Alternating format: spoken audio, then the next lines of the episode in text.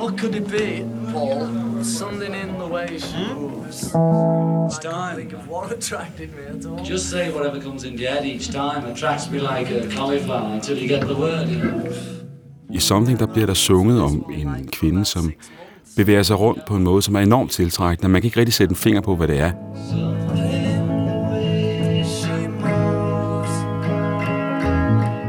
Den hedder jo Something. Den er jo sådan udefineret helt ned i sin titel, ikke?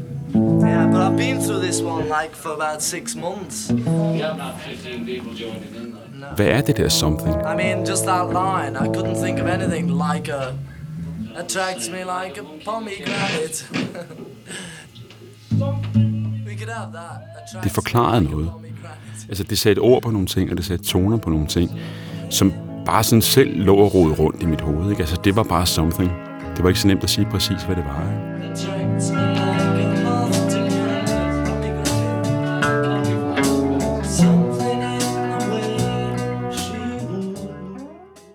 Jeg hedder Thomas Ulrik Larsen, og jeg er musiker og musikunderviser og foredragsholder primært om rockmusik.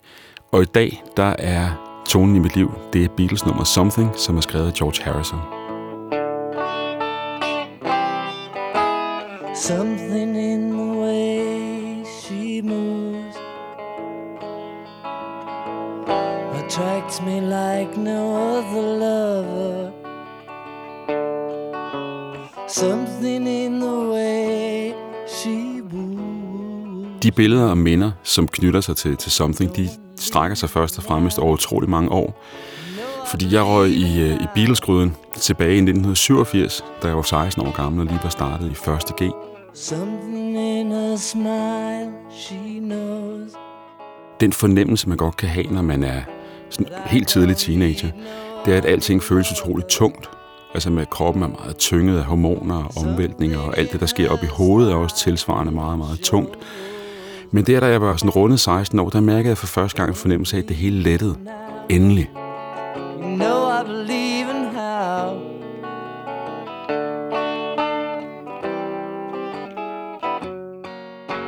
Og så faldt jeg over den her plade, der hed Abbey Road, hvor Something er skæring nummer to fra. Hvor der var den samme stemning. Det var en, en let atmosfære, som prægede albumet, og der var meget lys.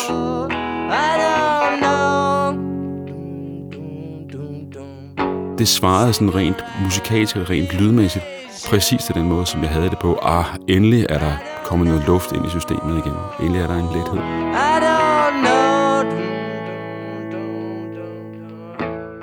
Something stak ud, fordi jeg var forelsket. Jeg gik simpelthen på afstand og, og beundrede en pige på min overgang. Woman of mine. Når hun svævede igennem gangene på skolen, ikke? så, så var det præcis sådan, jeg havde det. Ikke? Jeg kunne ikke rigtig sætte en finger på, hvad det var.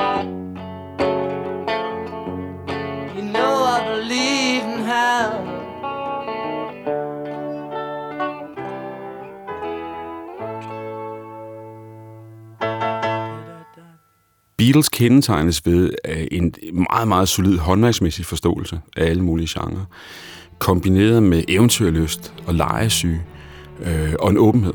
Altså, når man går nogle nye veje, så hænger det først og fremmest sammen med, at man er åben over for at prøve nogle nye ting.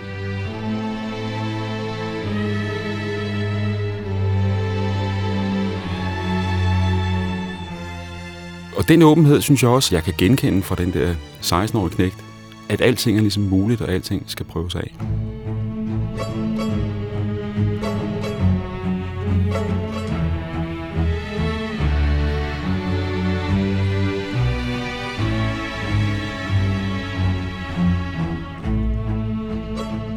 Something er dukket op af flere omgange i min egen musikundervisning. Jeg er øh, lærer, blandt andet guitarlærer, i en stor kommunal musikskole, som ligger oppe i Nordsjælland, oppe i Rudersdal. Og øhm, i 2016, der havde musikskolen et forårstema, som netop handlede om The Beatles.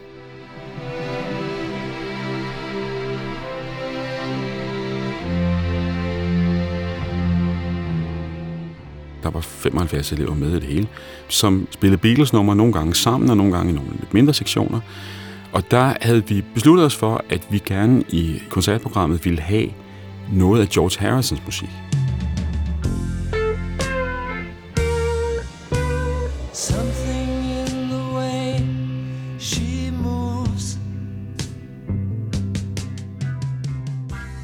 Så jeg satte mig ned og arrangerede det, vi sådan kl- stykket sammen og udarbejdede stemmer til et George Harrison medley, hvor der simpelthen var fire af hans Beatles-kompositioner, som var kædet sammen.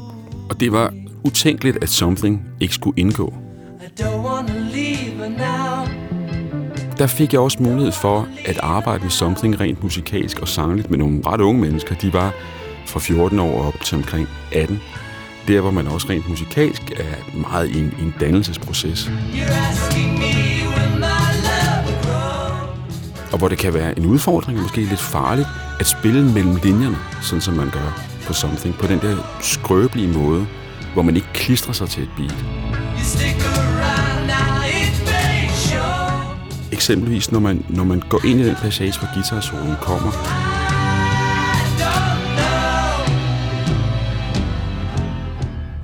der bliver der spillet en meget dyb klavertone, men meget, meget blødt.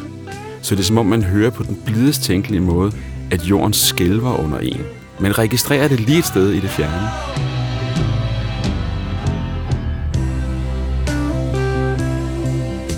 Og så var der også nogen, som skulle synge det her nummer. Og der var der nogle unge mennesker, som gik ind og lærte at synge de her stemmer, hvor Beatles dels gør det, de selvfølgelig synger flerstemmigt, men også i mange passager lægger en ekstra stemme oven i melodien, altså det, man kalder dobling.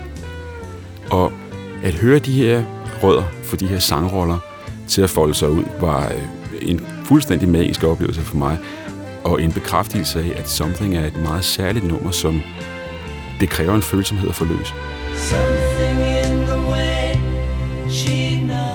Der kunne jeg i høj grad godt genkende noget af den åbenhed, som jeg husker fra min egen tid i den alder, ikke? og en villighed til sådan helt tillidsfuldt at prøve nye ting af, ikke? og finde ud af, hvad er det der something? Kan vi få det ind i hænderne? Kan vi få det ud til andre lyttere? Om det så har betydet helt det samme for dem selv, som det gjorde for mig, det er selvfølgelig svært at sige. Men det er spændende at se mennesker arbejde med at prøve at få noget dybest set åndeligt gjort konkret, så andre mennesker de kan lytte til det.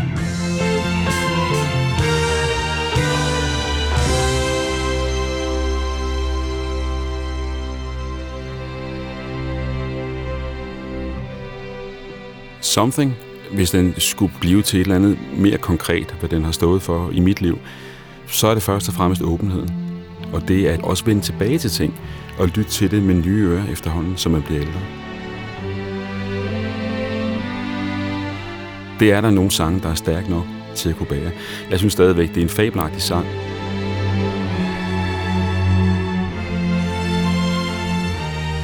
Det er en sang, som kan lette ting for mig og gøre mig mindre bekymret.